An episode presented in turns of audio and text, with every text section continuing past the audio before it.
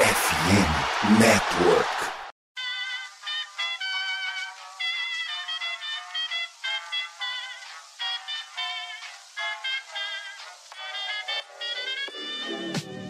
Mais uma rebatida forte. E ela tá fora daqui! Uau! E ela disse adeus. É home run! Aquele abraço.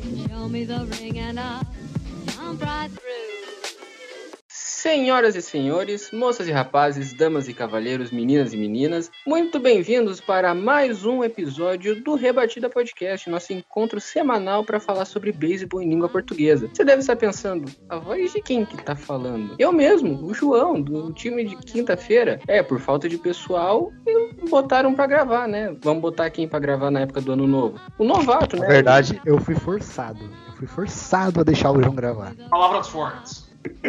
Isso a gente deixa em off, mas aqui a gente tem um episódio muito especial porque a gente vai falar com o pessoal do canal do YouTube do Cricketistas, o único grupo ativo para falar sobre cricket em língua portuguesa no Brasil. E fazendo as honras de um bom jogo de cavaleiros como é o cricket, eu como capitão desse time de férias nesse momento, venho junto do capitão do time de cricket e entrego o line-up para falar com ele. Tudo bom, Felipe? Como é que você tá? Felipe Lima, que é o host do time do Cricketistas. Boa noite, meus.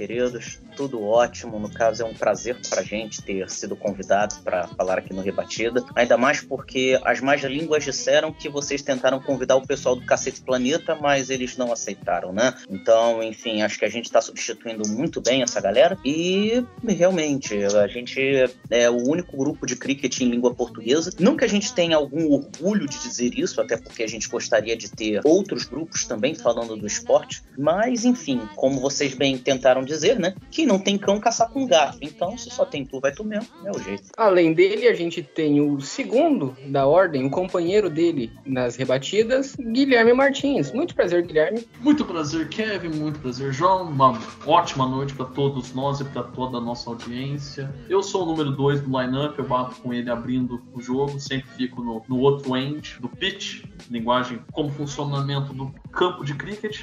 E eu sou o cara que é mais do ritmo mais cadenciado, o jogo mais inteligente. O Felipe já é o rebatedor mais explosivo. Um prazer inenarrável estar com vocês nessa noite de quinta-feira. O Guilherme é um grande jogador de teste. A gente tá aqui, só que a gente tem que fazer T20. O horário não permite a gente continuar falando sobre esse esporte. Mas agora eu vou apresentar o meu wicketkeeper, o cara que vai chamar os meus arremessos, o meu companheiro de sempre nessas rebatidas de férias, Kevin Marley, o torcedor mais fanático do Dodgers que existe e a pessoa mais zoada quando o Dodgers perde. Muito prazer, Do- muito prazer, Kevin.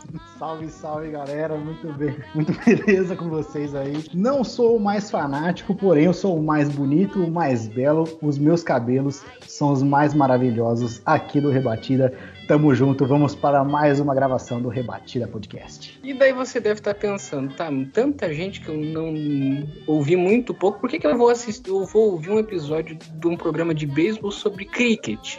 Fique com a gente que a gente vai mostrar esse esporte que é muito legal e é o parente mais próximo do beisebol.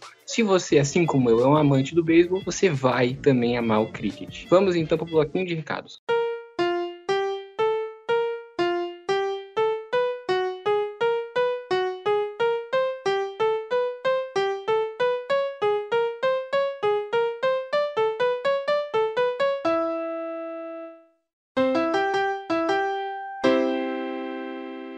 Nosso Rebatida Podcast faz parte da rede FN Network, junto com futebol americano, junto com o hockey e junto com o basquetebol. Junto com os nossos podcasts, temos também as franquias. As franquias dos times de basquete, franquias do time de beisebol, de hockey e também de futebol americano, para você que quer acompanhar o seu time na íntegra. Se você tem um podcast do seu time, sem problemas. Troca uma ideia com a gente para você poder estar fazendo o seu próprio podcast do seu time de coração. Sendo assim, bora para o nosso podcast. Felipe,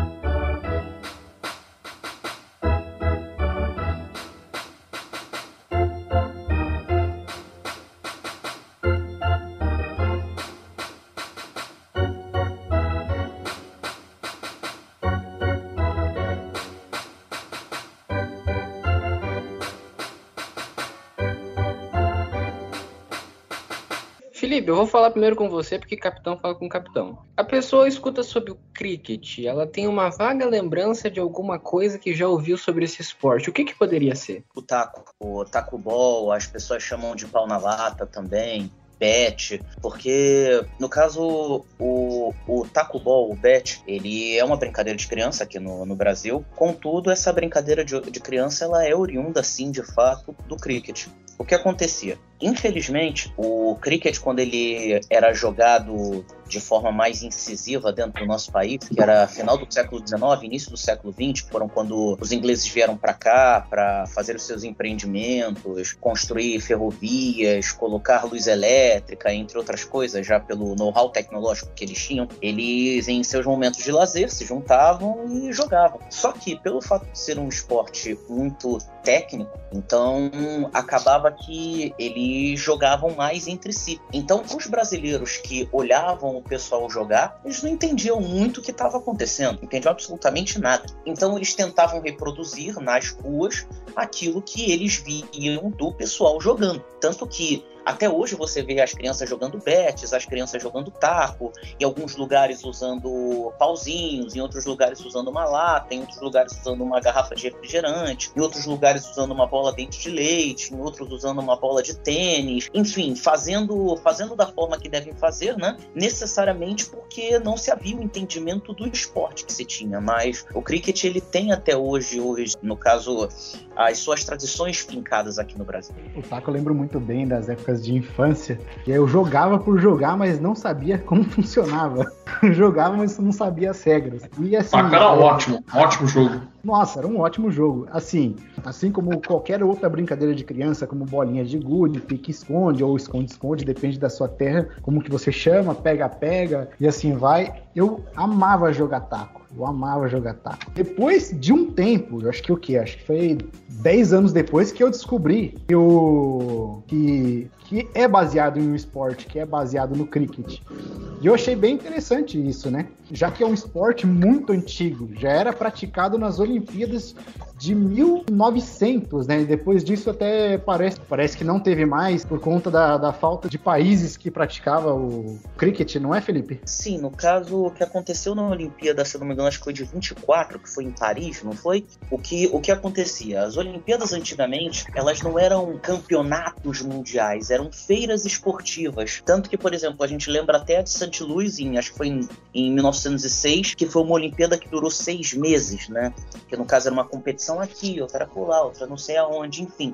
No caso do, do cricket em 1924, você teve a seleção inglesa contra a seleção francesa, que na verdade era um mesclado do pessoal do consulado inglês que jogou pela seleção francesa. Primeiro, você tinha mais como se fosse a amostra do jogo. Depois, você não tinha tantas seleções jogando, até porque as seleções de teste na época, se eu não me engano, eu vou até puxar aqui, porque eu tenho que puxar na minha colinha, né? Até porque a gente tem que estar preparado. As únicas seleções de teste que se tinham era a Austrália, a Inglaterra e a África do Sul. As Olimpíadas de 20 foram em 24, aí em Paris, e, por exemplo, a seleção caribenha, as Índias Ocidentais, elas só começaram a entrar para jogar em 1928, quatro anos depois. Então, realmente era mais uma exibição. Você não tinha tanto aquela questão de, ah, não, vamos colocar no torneio mundial. Não, era mais uma exibição. Hoje você até tem essa pretensão de colocar uma amostra mundial do esporte. Tanto que, quando se discute a volta do cricket aos Jogos se discute, no caso, seis ou oito seleções jogando para mostrar o esporte para a galera. Mas enfim, a gente, a gente vai discutir isso em outro momento, que realmente é, é, é, um, é um caroço muito grande dentro de um. Melhor a gente deixar um pouco resumido assim.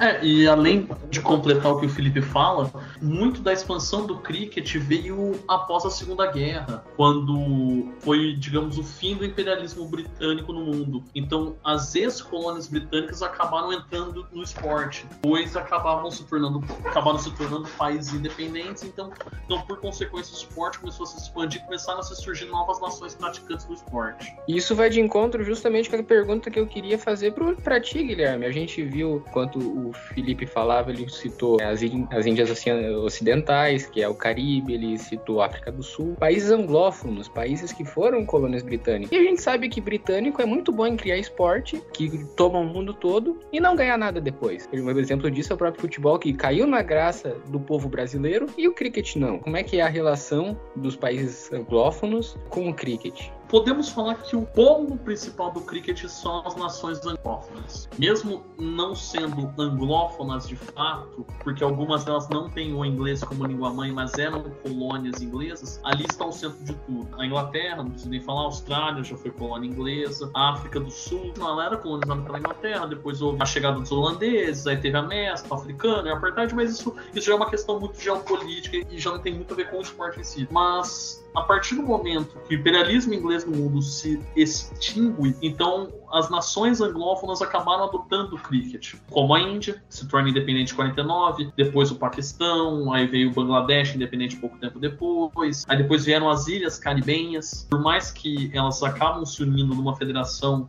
que são as Índias Ocidentais, é que a gente carinhosamente chama de Caribe, para facilitar o entendimento da audiência brasileira que, conhe que tenta conhecer mais, ainda não está acostumada com as nações, com a dinâmica dos jogos, dos formatos. Então, é, é um esporte muito presente, especialmente nas, nas ex-colônias inglesas. A gente pode citar o Zimbábue na Inglaterra, nós podemos citar a Guiana. A Guiana acaba sendo é do continente sul-americano, mas é pertencente ao Caribe, às West Indies, à Federação Caribenha, além de algumas outras onde o cricket ainda, ainda é um esporte menos difundido, mas ainda assim existe isso. É isso a falar, por exemplo, da Nova Zelândia, que também foi colônia inglesa. Então, por onde a Inglaterra passou, o cricket, tirando os Estados Unidos, que tenta, agora com o projeto da Major League Cricket, tenta expandir o esporte, principalmente na colônia indiana lá, que é sempre muito pisada. Talvez seja, se não me engano, posso estar muito equivocado, mas eu vi uma pesquisa recente onde a maior colônia indiana fora da Índia é nos Estados Unidos. Então, então ainda eles querem buscar um tipo de nicho mais expansivo, criar um outro produto, mas é literalmente o esporte das colônias britânicas, das ex-colônias britânicas no caso. Então a gente pode dizer assim, de uma maneira mais simples, que uma parte do mundo joga futebol, a outra joga cricket. Basicamente, um terço da população mundial está no subcontinente, ali dividido entre Índia, Paquistão e Bangladesh. Uma parte é chinesa e o resto está espalhado pelo mundo. O cricket é o segundo esporte mais jogado no mundo, ele só perde pro futebol. Isso é muito interessante a gente falar, por causa que, querendo ou não, o beisebol tem uma massa de gente que conhece mais do esporte no Brasil, mas o cricket cricket é um gigante mundial. Ele não tá só na Índia, não tá só no Paquistão, como dá pra pensar, ele tá no mundo todo. E é um esporte que é, é muito legal de, de jogar porque é um esporte da infância de, das pessoas. Mas agora falando sobre a história, é um país que é anglófono e não aceitou o cricket, por questões geopolíticas ou por questões de não gostaram mesmo, foi os Estados Unidos, o lar do beisebol, adotado, né? Porque também é um país, é, o beisebol também é um esporte inglês. Mas então, por que o, na história o cricket não caiu nas graças dos Estados Unidos?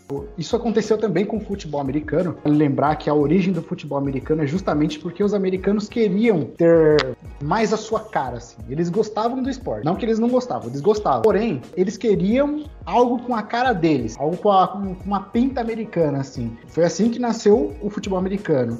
E então por isso que eles não, não quiseram introduzir o, os esportes ingleses, justamente por causa da sua independência americana. Então eles queriam tirar completamente toda a essência britânica da sua colônia. Então é por isso que os americanos não, não quiseram introduzir. Isso é uma coisa muito interessante a gente pensar, por causa que, querendo ou não, é, com o passar do tempo, os Estados Unidos, como a gente sabe, exportou a sua cultura para todo o mundo e ainda isso acontece hoje. O futebol americano está ficando cada vez mais comum, o beisebol é muito comum entre países hispânicos. A gente tem algum amigo que vem de Colômbia, Venezuela, esses países mais centrais da América, que jogam o beisebol. E eu queria perguntar então pro Felipe, além disso, dos americanos quererem dar sua sua cara. Tem alguma outra relação entre o beisebol e o cricket? Olha, na verdade a relação entre o beisebol e o cricket foi até aquilo que a gente estava falando em off. Às vezes o pessoal se pergunta quem veio primeiro, o ovo ou a galinha. Na verdade foram dois ovos vindo da mesma galinha. Você teve o início da proliferação de jogos de taco e bola no século XV na Inglaterra. O, o cricket, no caso, ele veio do cricket, né, que era basicamente stick taco. Então, o cricket ele começou a se desenvolver de uma forma e depois, no caso oriundo, se eu não me engano, do rounders, que também era o esporte de taco, veio o beisebol. Então, acabou que, no caso, eles são basicamente oriundos da mesma coisa, né? Mas eles acabam tendo destinos diferentes. Só completando um pouco o que o Kevin disse, é algo até engraçado quando a gente analisa, por exemplo, a história dos Estados Unidos, a história cultural dos Estados Unidos e a história cultural da Austrália, que a gente percebe algumas similaridades, até porque são grandes ex-colônias inglesas, né? São grandes ex-colônias de povoamento inglesas, né? Diferente, por exemplo, do que houve numa Índia ou numa própria África do Sul. Mas o que a gente teve com relação aos esportes foi nos Estados Unidos, pela proximidade que se tinha com a Inglaterra, né? Porque bem uma, viagem de, de navio da Inglaterra para os Estados Unidos era muito mais fácil de se fazer do que uma viagem para a Austrália. O que se tinha? Não, muito fácil dos ingleses virem para cá, então nós temos que construir a nossa própria identidade. Já os australianos, não, quando os ingleses vieram para cá, vierem para cá, a gente vai destruir eles nos próprios esportes. Então é por isso que chega a ser até engraçado. Você tem o maior país anglófono fora da Inglaterra, digamos assim, economicamente, que é os Estados Unidos, que tem uma tradição completamente diferente. Por outro lado, você tem a Austrália, que abraçou, no caso, a cultura, a cultura inglesa. É uma crítica e não é uma crítica. Por quê? Os americanos, eles chegam a ser tão orgulhosos e tão patriotas, eles chegam a ser chatos. Desculpa a forma que eu tô falando. É, porque eles decidiram criar uma nova identidade para eles. É uma nova identidade, é a nova cara deles. Tanto que eles são o que são isso é o meu elogio, porque eles queriam ser eles mesmos. Eles queriam ser eles mesmos. Então, foi isso o que tornou os Estados Unidos a potência que é hoje. Porque aqui no Brasil, o que acontece? Nós temos a colônia japonesa, colônia britânica, temos colônia americana. Tem uma mistura do caramba aqui. Tanto que a gente tem basquete. O Brasil é uma nação muito mais cosmopolita. Isso, isso. Popularmente falando. É um elogio pra gente? É, porém também é uma crítica. Por quê? Porque isso é meio que tirou uma identidade. Isso não dá uma identidade pra gente. Nossa identidade é, o, é, é as, nossas, é as nossas zoeiras, na verdade. A gente não tem uma, uma essência. A gente não tem uma essência. A gente criou algumas coisas, como por exemplo o samba e assim vai. Porém, todos os esportes são baseados em outros países. Todos. Todos são baseados em outros países. Tem um esporte que é nossa cara. Não tem um esporte que é, que é criado, que a gente criou, né? É por isso que eu faço essa crítica e esse elogio ao mesmo tempo. Ter a sua própria essência te torna um pouquinho chato, porém, ao mesmo tempo, te torna único, te torna exclusivo, né? Mas, assim, completando o que o Kevin falou, eu acho que não é, é questão de identidade cultural, assim, eu vou até complementar de uma forma que, que possa até facilitar para quem for ouvir. O Brasil, ele é um, um país de fácil absorção cultural. Então, ele facilita determinadas coisas, ele absorve e, ao mesmo tempo, ele consegue adaptar ou mutar. Então, quando a gente fala de identidade cultural dos esportes, a gente pode falar no sentido onde o Brasil ele te dá uma percepção diferente de como cada esporte é visto. É por isso que eu não, não critico tanto. Graças a essa grande quantidade de, de culturas instaladas no nosso país, que a gente é um país, digamos que livres, né? Livres. Por mais que existem sim críticas com relação a certas religiões e certas cultura, é, culturas, complicado. É? Porém, a gente pode se dizer que a gente tem é, mais liberdade de expressão do que em outros países, né? Tanto que a, gente, a nossa maior treta com a Copa do Mundo do Catar foi exatamente isso. Então, assim, eu não critico, eu não critico essa parte. Só pegando um pouco uh, o, o, link que está tá sendo posto aqui, é algo bom porque você falou muito bem acerca de liberdade. Você pode manter a sua brasilidade fazendo qualquer coisa. Você, por exemplo, um dos grandes problemas que se tem em qualquer outro esporte que não seja o, os grandes quatro nos Estados Unidos é que, em boa parte das vezes, são esportes mais colocados para um nicho por exemplo, o próprio futebol, ele acaba sendo considerado um esporte de imigrantes. O cricket, ele é um esporte de indianos, coisa que já não tem tanto aqui no Brasil. Por exemplo, graças a Deus eu tenho jogado frequentemente, já joguei lá fora. Era algo bizarro porque quando o pessoal sabia que eu era, é, ficava sabendo que eu era brasileiro, eles, caramba, cara, mas tem gente jogando lá? Eu dizia sim e não. Sim, porque eu, eu era daqui, eu sou daqui, né? E não porque a gente não tem uma comunidade tão forte. Mas eles pensavam, poxa, que legal, cara, você tem essa diversidade cultural lá a ponto de que você tem camaradas que podem só podem vir de outro de lá para jogar. Por mais que a gente se debruce em de, determinadas reflexões, o Kevin ele acertou em cheio quando citou a nossa liberdade, porque apesar da gente ter essa é, essa mescla de culturas como o Guilherme bem disse, a gente tem liberdade de ser o que é, apesar de termos outras culturas inseridas em nós. Isso é bom da gente até mesmo começar a falar do cricket, da história do cricket no Brasil, né? Eu vou começar falando, né, João? Segundo, segundo três fontes na internet, eu achei algumas, alguns artigos interessantes. Ó, de acordo com a, com a Cricket Brasil, o cricket começou a ser praticado no país em meados de 1800, no Rio de Janeiro, a partir de traços culturais de ingleses residentes da época. Assim, em função da proximidade entre a monarquia brasileira e a comunidade britânica, o esporte passou a ser praticado no gramado da casa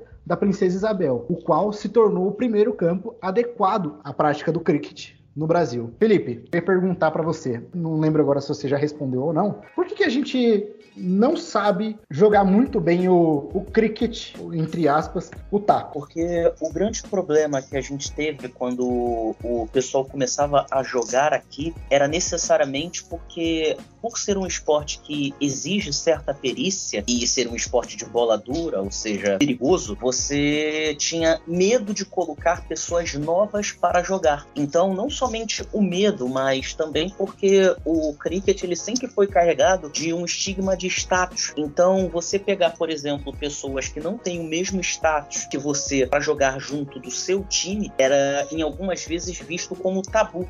Então, por exemplo, a gente teve uma proliferação do, do futebol que o pessoal fala muito de Charles Miller e tudo mais, mas essa proliferação ela veio também porque ah, a gente tem quatro ingleses aqui que sabem jogar e dois camaradas que estudaram na Inglaterra, ou seja, seis. A gente precisa de mais cinco que pelo menos falem e andem.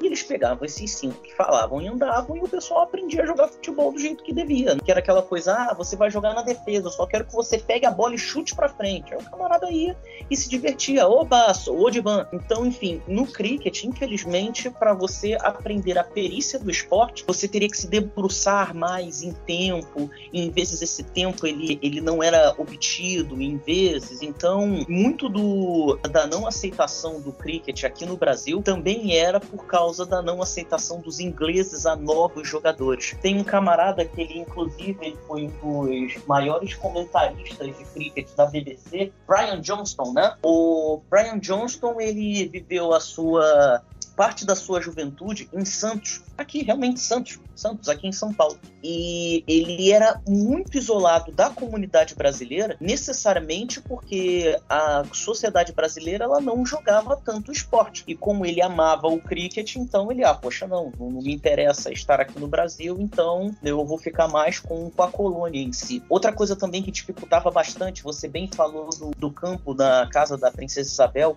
você tem que ter um campo que seja adequado, ou seja, pelo menos o pitch que é onde as bolas são lançadas. E para isso você precisa de um camarada que vá pelo menos duas vezes por semana, passar um rolo compressor, cortar a grama para ela ficar bem rasinha. Enfim, exigem mais cuidados do que, por exemplo, um campo de futebol. Outra situação também é que é um esporte que ele não pode ser praticado na chuva. Então, no caso da nossa meteorologia aqui no Brasil, que é verão, vai chover, é outono, vai chover, é inverno, vai chover, é primavera, vai chover.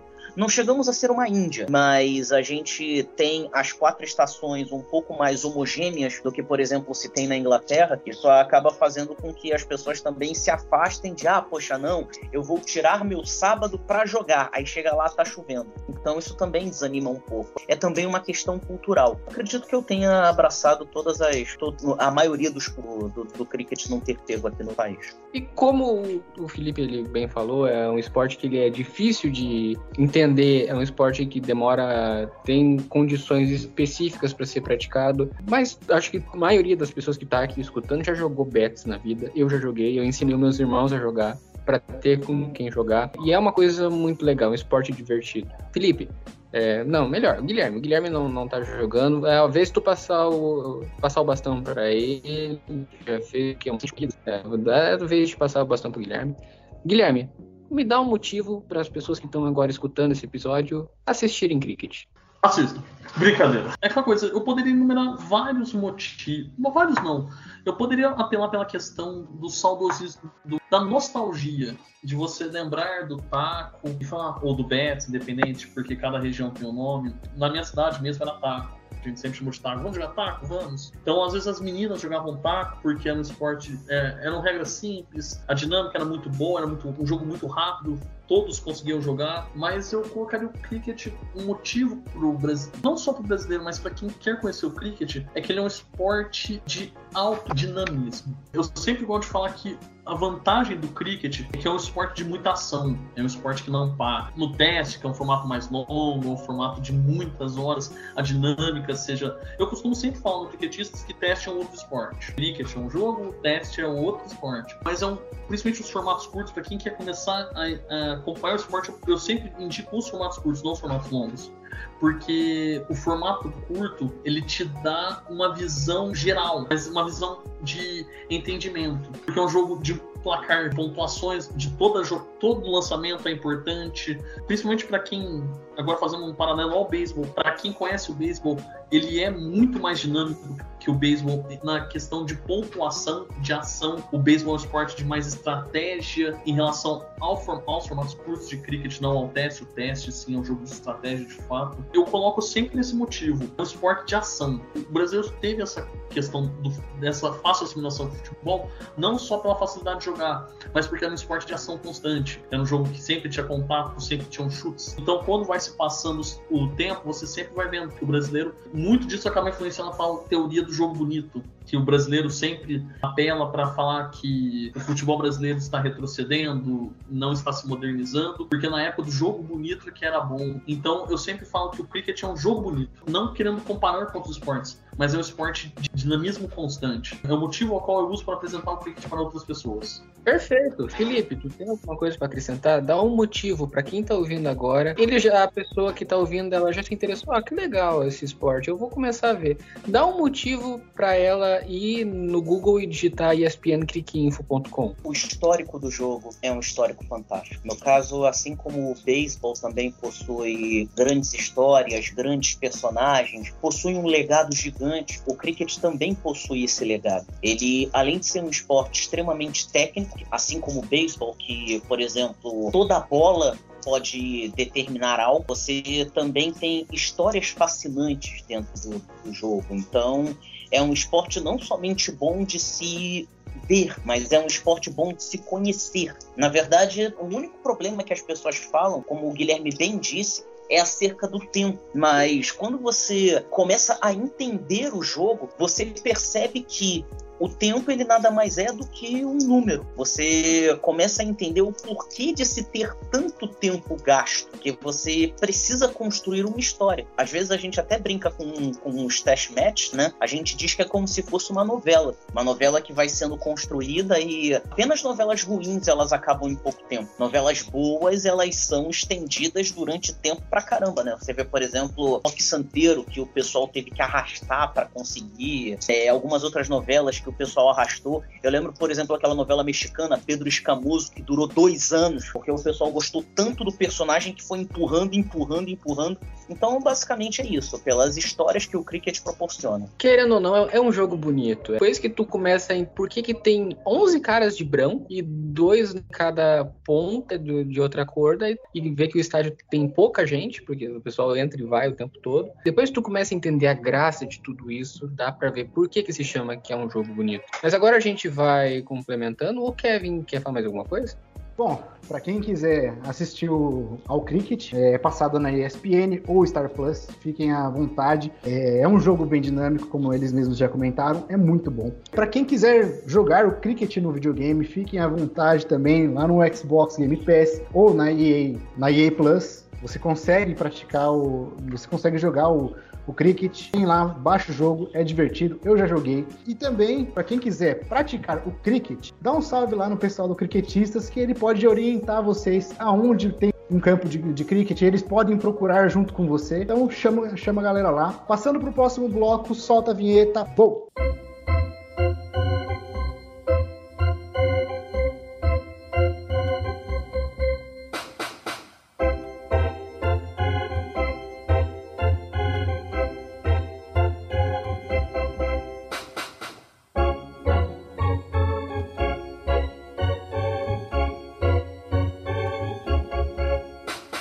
Bom, Thiago Mares, o, o cricket, assim como outros esportes, eu gosto muito do, de falar isso. Os irmãos do beisebol, just, juntamente o cricket, temos o softball, o pesapalo e muitos outros. O que, que você acha, Thiago Mares? O que, que você acha do cricket? Já, já assistiu, já praticou o taco pelo menos uma vez na vida? Cara, infelizmente eu não consegui jogar taco, porque a gente sabe que o cricket não é tão popular aqui no Brasil. Eu gostaria de ter jogado, mas eu queria fazer umas perguntas para os meninos, principalmente sobre desde quando profissional, que acho que vocês perguntaram antes, mas é um dos esportes com que os jogadores são profissionais há muito tempo, né? É, na verdade, assim, é, acerca da, da, profissionalização do cricket, eu realmente eu não tenho um, uma data na minha cabeça, mas agora acerca do, no caso do profissionalismo no cricket, a gente tem datas do século XVII, por exemplo. E um dos grandes motivos da proliferação do esporte na Inglaterra foi porque a partir do século XVII, se eu não me engano, foi a década de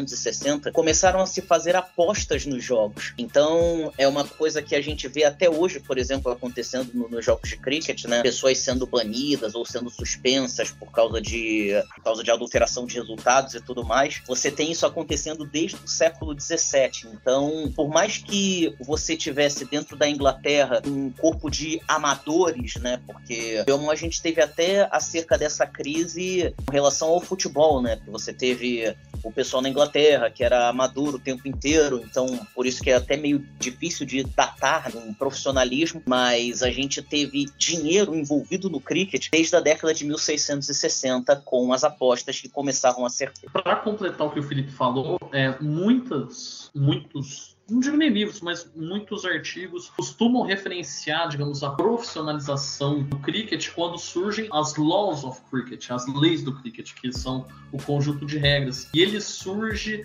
ali no século XVIII mesmo, assim, ali por volta de 1700, bem no início do século XVIII, ali entre 1720, 1730. Eles costumam falar que foi quando o esporte passou a se tornar um esporte de fato, um esporte que você poderia ser profissional de fato, já que é um esporte muito antigo. Então, então sempre tem aquela questão, qual o critério que você costuma se usar? E muitos ingleses costumam colocar como o início da profissionalização do esporte de fato a partir do surgimento das laws of cricket. Se não me engano, foi em 1727, eu posso estar equivocado, mas eu, eu não tenho certeza, talvez seja um pouquinho depois, porque existem variações de quando o, o, jogo em si foi instituído com as laws, mas quando elas foram, elas começaram a se aplicar, existe uma diferença de tempo. Então, então tem muito é. disso. É, é um esporte que até em relação, até em relação ao profissionalismo ele já te traz muitas informações para embasamento de fato.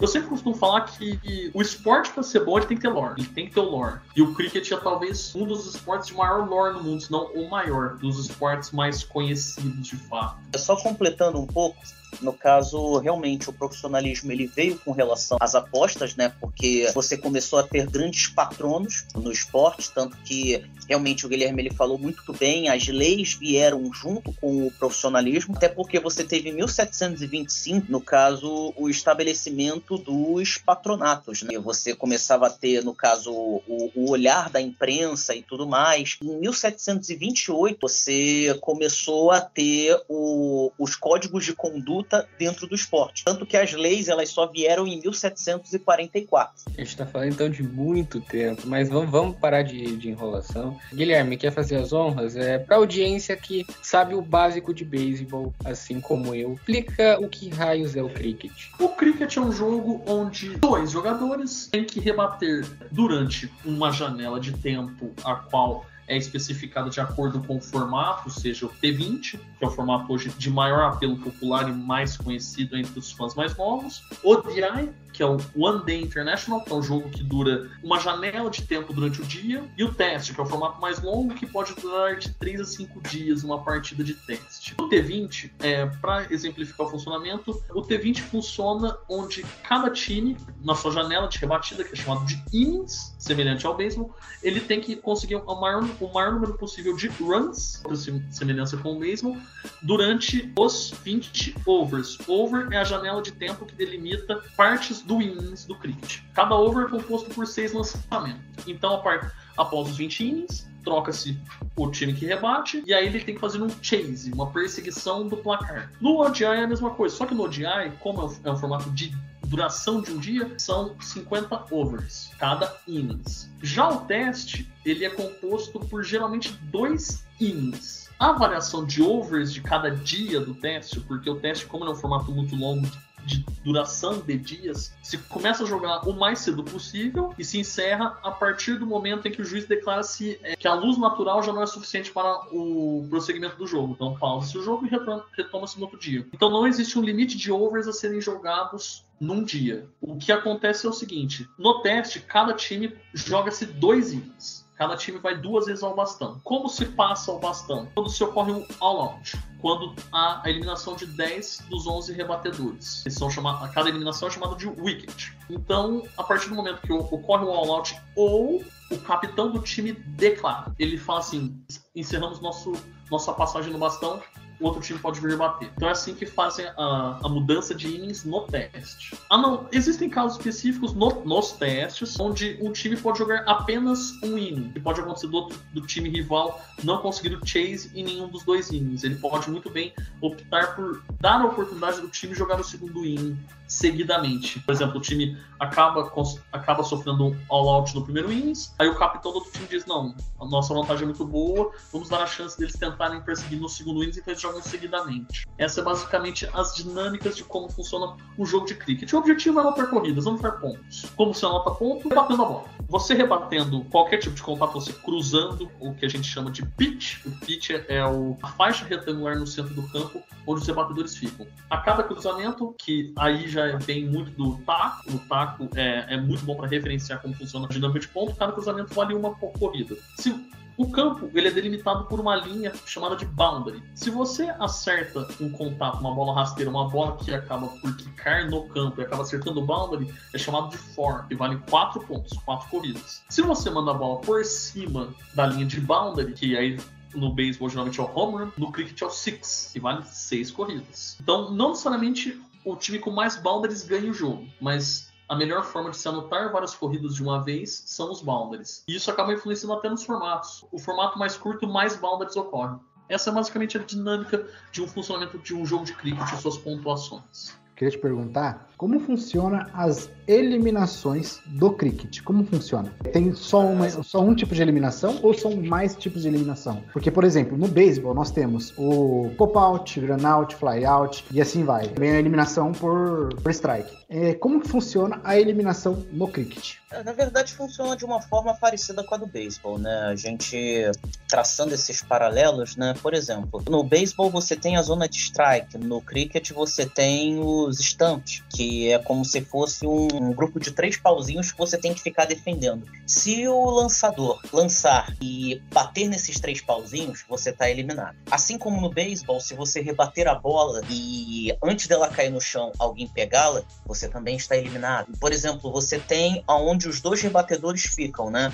O que tá o da vez e o que não é o da vez. Se você, se os rebatedores para fazer uma corrida trocarem e não chegar e eles não chegarem a tempo e o camarada conseguir derrubar o stamp antes do camarada chegar, também é eliminação. Vamos lá, mas o que? Se você estiver tentando rebater, você sair do, da tua base, alguém pegar a bola e jogar pro, pro stamp e derrubar, também, também é out.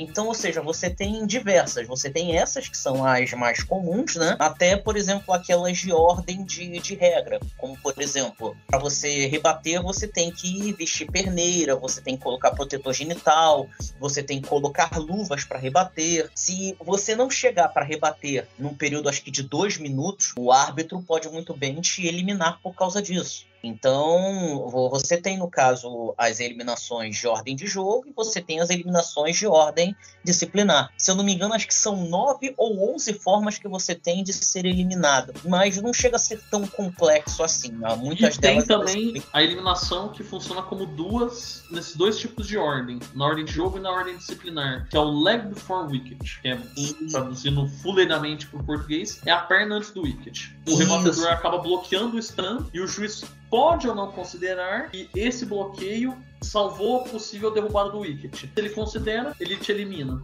É um wicket também. Hoje existe o DRS, que é o VAR do cricket, que ajudam os juízes, é, que os capitães podem usá-lo para desafiar algum tipo de jogada, para reverter ou confirmar alguma chamada do juiz. Essa talvez seja a, eliminação um pouco mais complexa, porque geralmente o DRS ele existe só nos torneios mais famosos, mas em torneios mais regionais não tem isso, porque é uma tecnologia cara e é uma tecnologia que acaba sendo exigida apenas nos torneios principais. É a única eliminação que é de ordem que encaixa nas duas ordens, na ordem de jogo e na ordem disciplinar. Isso, no caso o Guilherme citou muito bem, realmente é, é algo um pouquinho mais complicado, mas ele faz sentido. É basicamente, se você obstruiu, no caso, o, o wicket com a tua perna, você está eliminado. Basicamente isso, mas o Guilherme citou, citou muito bem, realmente. A gente, por exemplo, no beisebol, a gente tem o hit by pitch, né? Que o time do João sabe muito bem como fazer isso nas costas dos jogadores do, do Pittsburgh Pirates. Eu queria saber se tem alguma regra nesse nível, por exemplo, o arremessador arremessa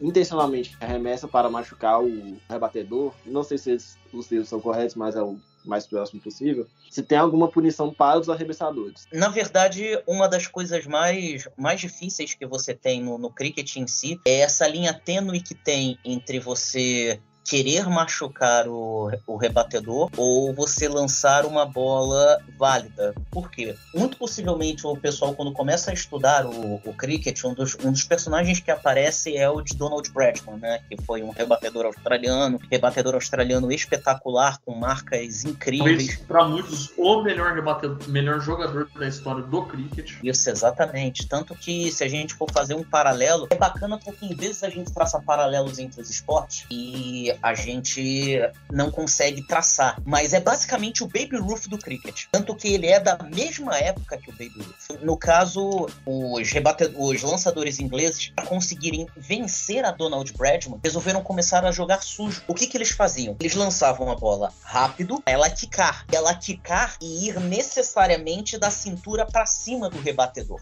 Quando a bola quica e vai da cintura para cima do, pro, do rebatedor, é bola válida. Então, ou seja, você pode muito bem machucar uma pessoa assim, fazendo esse tipo de lançamento. Tanto que, por exemplo, quando você tem, na, na maioria das partidas, na grande maioria, quando você vai enfrentar lançadores rápidos, você usa capacete, porque o camarada, em vezes, vai querer lançar a bola para acertar teu peito, porque com a bola indo no teu peito, você não vai ter tanto domínio para fazer uma rebatida giratória e com isso vai ter mais chances de ser eliminado, além de claro, amedrontar mentalmente a cabeça do camarada. Mas agora, indo também à relação da legalidade, você tem o que eles chamam de no ball, que é o lançamento realmente inválido mesmo. É quando você lança uma bola acima da linha da cintura do rebatedor, sem ela quicar nem nada. Por exemplo, você relançou uma bola, ela quicou e foi na direção do peito do, do rebatedor. Vale. Se você lançou uma bola e ela foi na direção do peito do rebatedor sem quicar. No ball. Se o camarada lançar as três no balls no mesmo over, ele não pode mais lançar durante o jogo. Ou se ele lançar, por exemplo,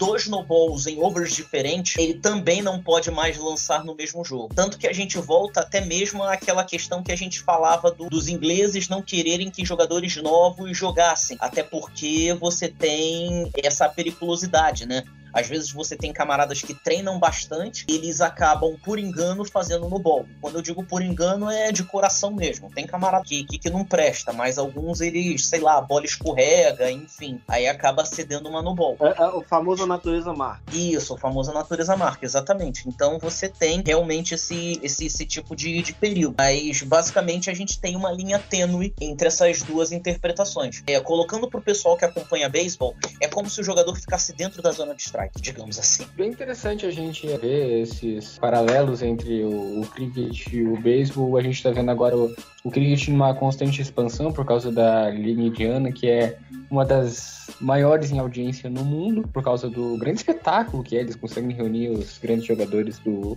do mundo todo. Mas eu queria perguntar para vocês uma questão um pouco mais complicada. A questão atual do cricket, como o esporte é não só aqui no Brasil, mas no mundo todo. Como vocês veem o futuro do esporte? Então, eu costumo falar que o futuro de qualquer esporte, não só do cricket, é global. O mundo é o futuro de qualquer esporte. A não ser que você queira que o esporte seja o esporte que eu costumo falar que é o nicho do nicho. Aí tudo bem. Nosso futuro do cricket é global. O cricket, ainda assim, ele tem alguns, alguns problemas. É difícil falar, não é nenhum problema do esporte em si, mas é um problema de uma mentalidade muito mais restritiva e ao mesmo tempo de certo tipo de superioridade, onde as principais nações do esporte, não todas, mas algumas a gente vê muito entre os ingleses, entre os ingleses mas muito, principalmente entre os indianos, que eles colocam o esporte como deles, não veem o esporte para os outros. Mas o futuro do cricket é global. É a expansão de divulgação, de transmissão, facilidade de transmissão para atrair patrocínios, a expansão de torneios a nível global e a nível regional, onde mais nações possam jogar e, e ao mesmo tempo esses torneios de nível regional possam ser divulgados e difundidos e transmitidos. Então é, é toda uma ramificação de itens que transformam, que a gente acredita que não no futuro a curto prazo, mas no futuro a médio prazo é a tendência de ser o, o futuro do cricket. E eu coloco isso para as Olimpíadas de 28 ou de 32, onde eles querem colocar o cricket no formato ainda a ser discutido como o esporte teste, por consequência depois entrar na grade olímpica. Então, é, o, o, futuro do esporte é global. Não digo global apenas a ser assistido e praticado, mas dele ser difundido de fato. De você poder falar assim, ah, tem uma equipe, tem uma seleção, tem uma transmissão, que tem profissionais capazes de discutir, dialogar e explicar sobre o esporte. Eu lembro, eu, eu como sou fã de beisebol também, tanto que eu comecei a comprar primeiro beisebol, existe um canal que eu adoro no YouTube que é o Baseball Beats, e ele faz um vídeo sobre o futuro do beisebol ser global. E eu faço esse paralelo com o cricket, o futuro é global. Nas principais ligas, independente do formato do cricket, se é o T20, são as ligas de ODI ou as de teste, que nacionalmente elas costumam ser chamadas de first class, por uma questão de status vai ser trazer não só os jogadores das nações principais, mas das nações periféricas do cricket. Hoje a gente pode citar, por exemplo, uma Holanda, uma Irlanda, o Nepal tem um grande jogador, mas que infelizmente por motivos jurídicos está tendo que está sendo jogado, que é o Sandeep Lamithani. Nações como o Brasil, o Afeganistão, que é uma nação que infelizmente, é, não vamos entrar nessa questão geopolítica também, não, mas o Afeganistão é uma nação periférica do cricket que tem mercado. O Zimbábue, o Zimbábue, na verdade, a história do cricket zimbabuano é triste, porque ele foi sucateado pelo Robert Mugabe. E o Zimbábue é uma nação que adora o cricket, é uma nação que poderia ser um polo não só periférico do cricket. E agora com os Estados Unidos entrando na jogada, a gente vê, principalmente no cricket feminino, o Canadá, que é uma seleção muito forte, ao nosso patamar com o Brasil. Então o futuro do esporte é global. Eu não te garanto a curto prazo, mas a médio prazo sim. A IPL, por exemplo, que é talvez a principal liga de cricket, não só do formato curto, mas de formatos, é, de, independente do formato do mundo, ela já vem começando a vender o seu portfólio para outras nações, a ponto de você poder procurar assistir em outros países de forma oficial. O Brasil, se não me engano, também já tem isso, mas é uma plataforma meio cara. E... Então a gente costuma brincar que é sempre mais fácil, por enquanto, ver no a IPL, no caso, no sistema corsário de transmissões. Mas, por exemplo, o PCB, que é a Pakistan Cricket Board, que é a Federação Paquistanesa, ou a New Zealand Cricket Board, ou até mesmo a West Indies Cricket Board, costumam transmitir no YouTube muitos dos jogos, muitos das ligas nacionais deles. Inclusive a CPL é transmitida no YouTube, que é a Caribbean Premier League, que é a liga de T20 do, do Caribe, que é transmitida de graça no YouTube. Então, o futuro do esporte global é difusão, é propaganda, é divulgação, é transmissão. É um conjunto que faz o esporte ser global. E é o que eu acredito que vai ser o futuro dele. Isso do esporte ser global é uma coisa que a gente vê cada vez mais acontecendo, né? A globalização, o mundo está cada vez mais conectado. Mas, Felipe, assim, na tua visão, o que que falta? O cricket está não no patamar do, do futebol, porque do futebol nunca vai estar. Nem do basquete, porque o basquete já tem uma propaganda muito maior há muitos anos. Mas assim, como o handebol, que se ensina nas escolas, todo mundo já aprende handebol na escola. O que, que falta para o cricket estar tá ali perto do handebol, do vôlei? Algo que a gente aqui no Cricketistas tenta transformar isso numa cultura. Porque, para falar a verdade, quando a gente fala acerca da, da, popularização de um esporte, a gente fala acerca dele ser legal ou não, né? Porque, por exemplo, um livro muito bacana que fala sobre o futebol no Rio de Janeiro nos anos 20 e 30, que é o Futebol Mania, que o futebol ele ganhou um status status necessariamente porque ele se tornou um esporte legal entre os playboys. Tipo, era legal, era você tinha um status por jogar futebol, né? Então era o establishment da época. Isso, era o establishment da época. Isso tanto que antigamente você tinha o remo, Aí, quando começaram a colocar, é, no caso, por exemplo, o Vasco colocava estoquistas, estivadores para remar e começaram a ganhar da galera, o pessoal começou a ir mais pro futebol, né? enfim, para manter um pouco a, a nata. E, no caso, você tem essa parte de você tornar o esporte ser algo legal, algo cool, né, giro, ou então você criar uma cultura dentro das escolas que faça com que a pessoa aprenda isso como uma disciplina em si, não uma disciplina um, do currículo escolar, mas sim como uma disciplina, um saber que você tem dentro da escola. Você citou uma, maté uma matéria citada na grade curricular. Isso. Não só no esporte em si, mas, por exemplo, na educação física, se ensinar como conteúdo, como conteúdo de fato. Que é assim Isso. que acontece com esportes que não sejam futebol, ou basquete, ou vôlei, ou handball. É, Não, que o- muitos o também chamam de handball. o próprio handball, cara. O próprio handball a gente tem a, inicializa a iniciação dele nas escolas. Então, ou seja, o trabalho que é feito pela CBHB para fazer com que o handball seja conhecido através do, no caso do, do, do currículo, foi algo gigante. Até porque é isso que faz com que o handball por si só não seja um esporte não convencional. O, o handball ele é considerado um esporte convencional segundo a educação física, necessariamente porque ele está dentro dos currículos da educação física. Mas agora, se você for pegar outros esportes, por exemplo, digamos que a Confederação Brasileira de Beisebol e Softball faça acordos com conselhos regionais de educação física para que você tenha um lobby para se colocar o beisebol dentro das escolas. Pode-se ser que, a longo prazo, o beisebol passe de um esporte não convencional para um esporte convencional, assim como o handball. Então, por isso que eu digo que o que falta para o cricket se tornar isso é a mesma coisa que, por exemplo, falta um pouco ao beisebol, que o futebol americano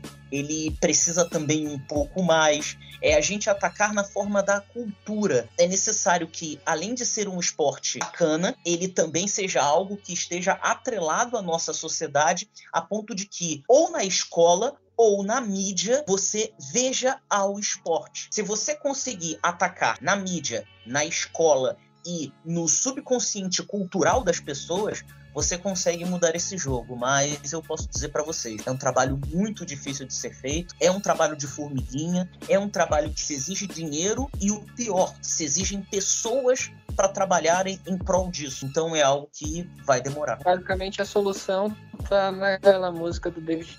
É, let the children use it, let the children lose it, and let our, let our children boot, do Starman. Que é a- vai ser mais difícil de introduzir o beisebol, softball e cricket nas escolas? Por que, que eu acho mais difícil? A gente já sabe que brasileiro não investe em nada, né? A gente tem que colocar essa pauta aí. Não existe um campo de futebol, e olha que futebol é o mais forte aqui no Brasil. Não existe campo de futebol nas escolas no Brasil.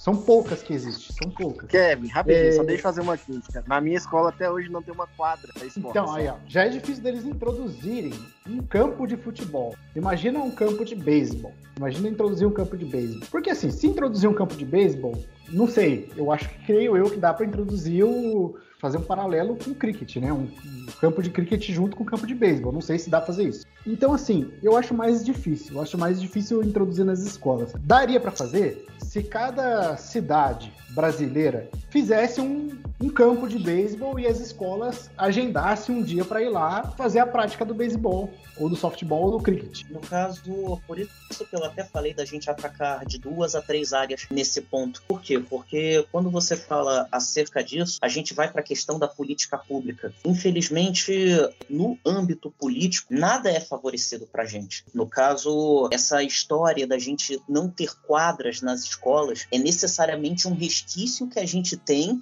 de antes do governo Vargas, que a educação física nada mais era do que calistenia e Uma ensino diversão. cultural. Uma diversão. Foi isso. Uma que, diversão. exemplo, Além disso, tem a própria questão de que as políticas públicas de difusão e introdução dos esportes nas grades curriculares, ela é muito di- mal direcionada, porque eles acabam sempre tentando colocar na questão do seguinte, eu consigo adaptar?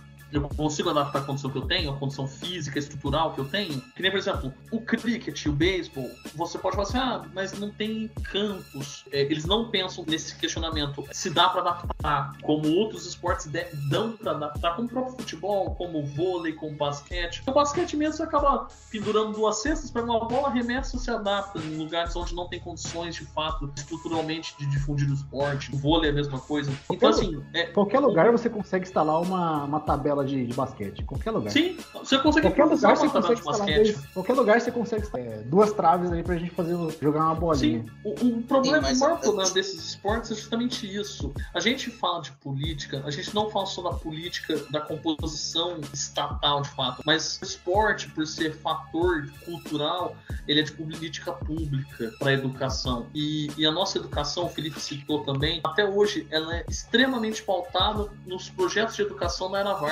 Onde você se estudava não para produção de conteúdo, mas para você é, evoluir a criança mais rapidamente para colocar no mercado de trabalho. Você havia necessidade de uma industrialização rápida do Brasil, então você se passava da escola de qualquer jeito para poder entrar no mercado de trabalho. Então você não dava oportunidade da criança ter o esporte como conhecimento, era apenas do tipo exercício, polichinelo, abdominal, flexão, corrida. Depois que começa a se surgir o futebol, o futsal, no caso, que é o que se é jogado de fato nas, na maioria das escolas, depois foi se adaptando vôlei, basquete.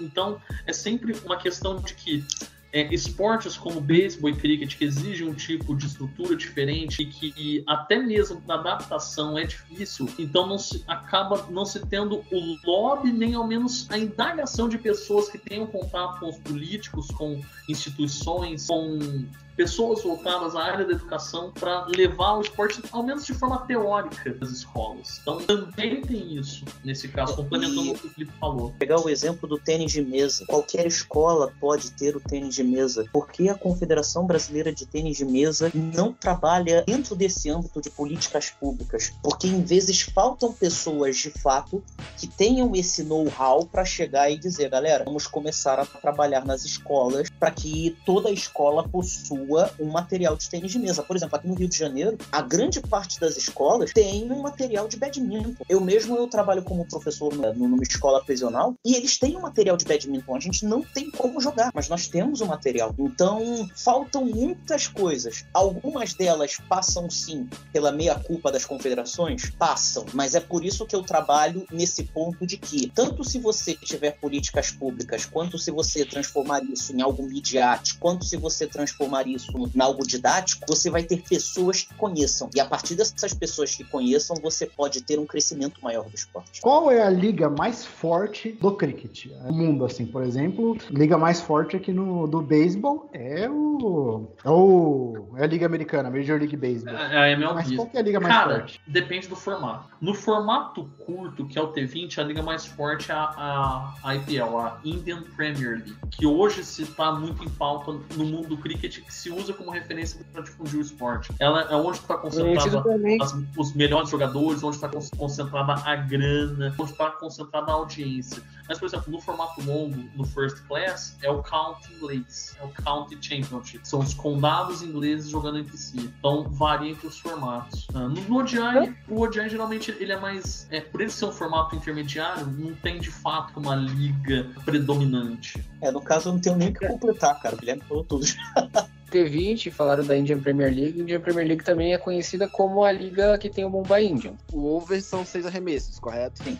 Então, quando o over acaba, os rebatedores também são trocados ou só, o só os arremessadores são, permanecem? A segunda. Na Aí eu vou, verdade. vou mandar as duas de uma vezada só. E a Tranquilo. segunda é: se tem alguma competição continental, como tem a Caribbean World Series, por exemplo. Caribbean Series, perdão. A primeira que é sobre o fim do over. Quando termina o over, troca-se o lançador e os batedores trocam-se de ends. O end é a, o posição, o posicionamento onde os jogadores ficam para rebater e é onde ficam os estantes. Então terminou o over, troca-se o lançador e os rebatedores trocam de end. Os rebatedores continuam e eles apenas trocam o end. Um outro lançador troca, porque no caso a gente também utiliza essa regra para quando, por exemplo, só um end é usado.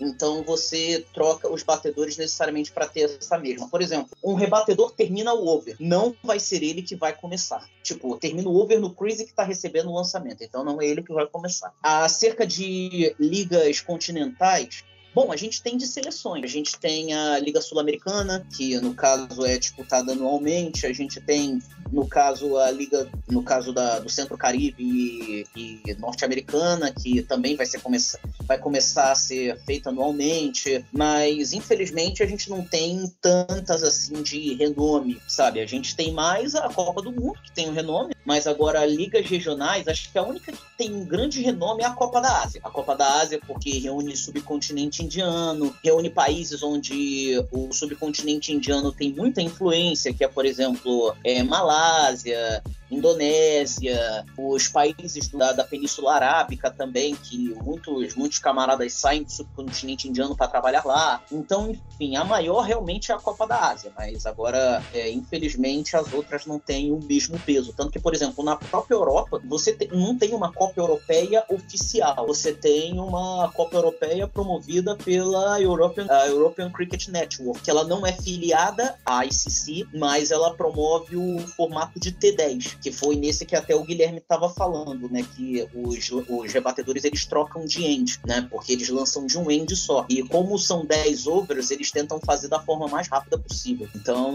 é, acho que essa, essa era a resposta da pergunta. Desculpa, no caso, eu, eu desculpa mesmo, João. Eu realmente estava eu tava, tava querendo responder essas perguntas para não deixar pedra sobre pedra. Então, é, depois a gente, de tanto papo, quando a gente teve a ideia de chamar vocês, a gente não fazia ideia que ia ter tanta coisa. A gente achou que não ia render assunto, mas no fim a gente nem começou a falar sobre esse esporte, é, ou tudo que envolve ele. Mas é, a gente precisa encerrar, porque o tempo não permite a gente continuar tanto. E como capitão, eu venho cumprimentar o capitão do outro time. Felipe, foi um grande prazer receber vocês dentro do nosso pitch para conversar sobre esse esporte bonito. E a gente agradece muito vocês terem vindo para conversar, contar um pouco de história. E eu queria deixar esse espaço aberto para você fazer comentários finais, alguma consideração, deixar um abraço, um afago por alguém e desejar uma boa noite para ti e um sucesso para todo esse projeto. Bom, é, no caso, agradecer ao espaço aqui. O bom é que vocês seguiram o protocolo do próprio cricket mesmo, né? Que quando um clube é fundado, ele não faz o primeiro jogo em casa, ele faz o primeiro jogo na casa de um rival, que é como se fosse ele debuta, né? De tipo, não, eu estou aqui, eu quero jogar e eu vou jogar. Então, ele costuma ir à casa de um rival e depois o rival vai à casa dele, que é como se fosse para legitimar esse processo. Então, fico muito feliz de, de estarmos aqui, Guilherme e eu. Guilherme também vai falar, mas no caso, meu eu fico muito feliz. Eu queria mandar um abraço já pro, pro pessoal que esteja ouvindo, o pessoal do Rebatida. Vocês são muito bem-vindos no Cricketistas. A gente tem canais no Facebook e no YouTube. Né? A gente utiliza muito mais o canal do YouTube do que o do Facebook, mas enfim, galera é bem-vinda. Algo que a gente sempre fala nos nossos programas: doe tempo para os cricketistas, porque a gente também tem uma galera, no caso, a gente não tem tanto, tanta gente para fazer o programa, às vezes é muito difícil por causa do número de pessoas. Então, se você se interessa pelo esporte, se você se interessou pelo esporte, por favor, seja bem-vindo, fale com a gente pelo, pelo Facebook para a gente te colocar no nosso grupo do WhatsApp, que a gente costuma falar muita coisa lá, né? Enfim, somos meio desajustados, mas enfim, a gente conversa de tudo, né? Tudo que, que é bom, né? Né? enfim, vocês sabem, né? Como é que é o WhatsApp, né? Então a gente, a gente maneira as coisas. E um forte abraço a todos, vida longa ao pessoal do Rebatida. E a gente vai planejar realmente fazer essa conversa, porque os desafios que o Rebatida tem são análogos aos nossos, né? Que é discutir um, um esporte não convencional de uma forma que satisfaça o público e que ajude na divulgação do vídeo. Guilherme, sensacionais. Eu gostaria que você deixasse um mais sobre esse episódio e se quiser deixar um recado, um abraço, alguma coisa, fica à vontade, o espaço é seu. Queria agradecer a oportunidade de todos vocês agradecer ao Kevin, agradecer ao seu João, agradecer ao Thiago que entrou depois. Mas é isso. Doe tempo aos cricketistas. A gente está no Facebook, a gente tem o canal no YouTube. A gente adora sempre ter pessoas que conhecem, mas mas o que mais nos deixa feliz é a pessoa que quer conhecer, porque mostra que a gente, que a gente no caso não o cricketistas, mas o esporte está trazendo essa pessoa, ela quer entender mais, ela não sabe como pesquisar, então ela prefere procurar as pessoas que têm um conhecimento um pouco maior sobre.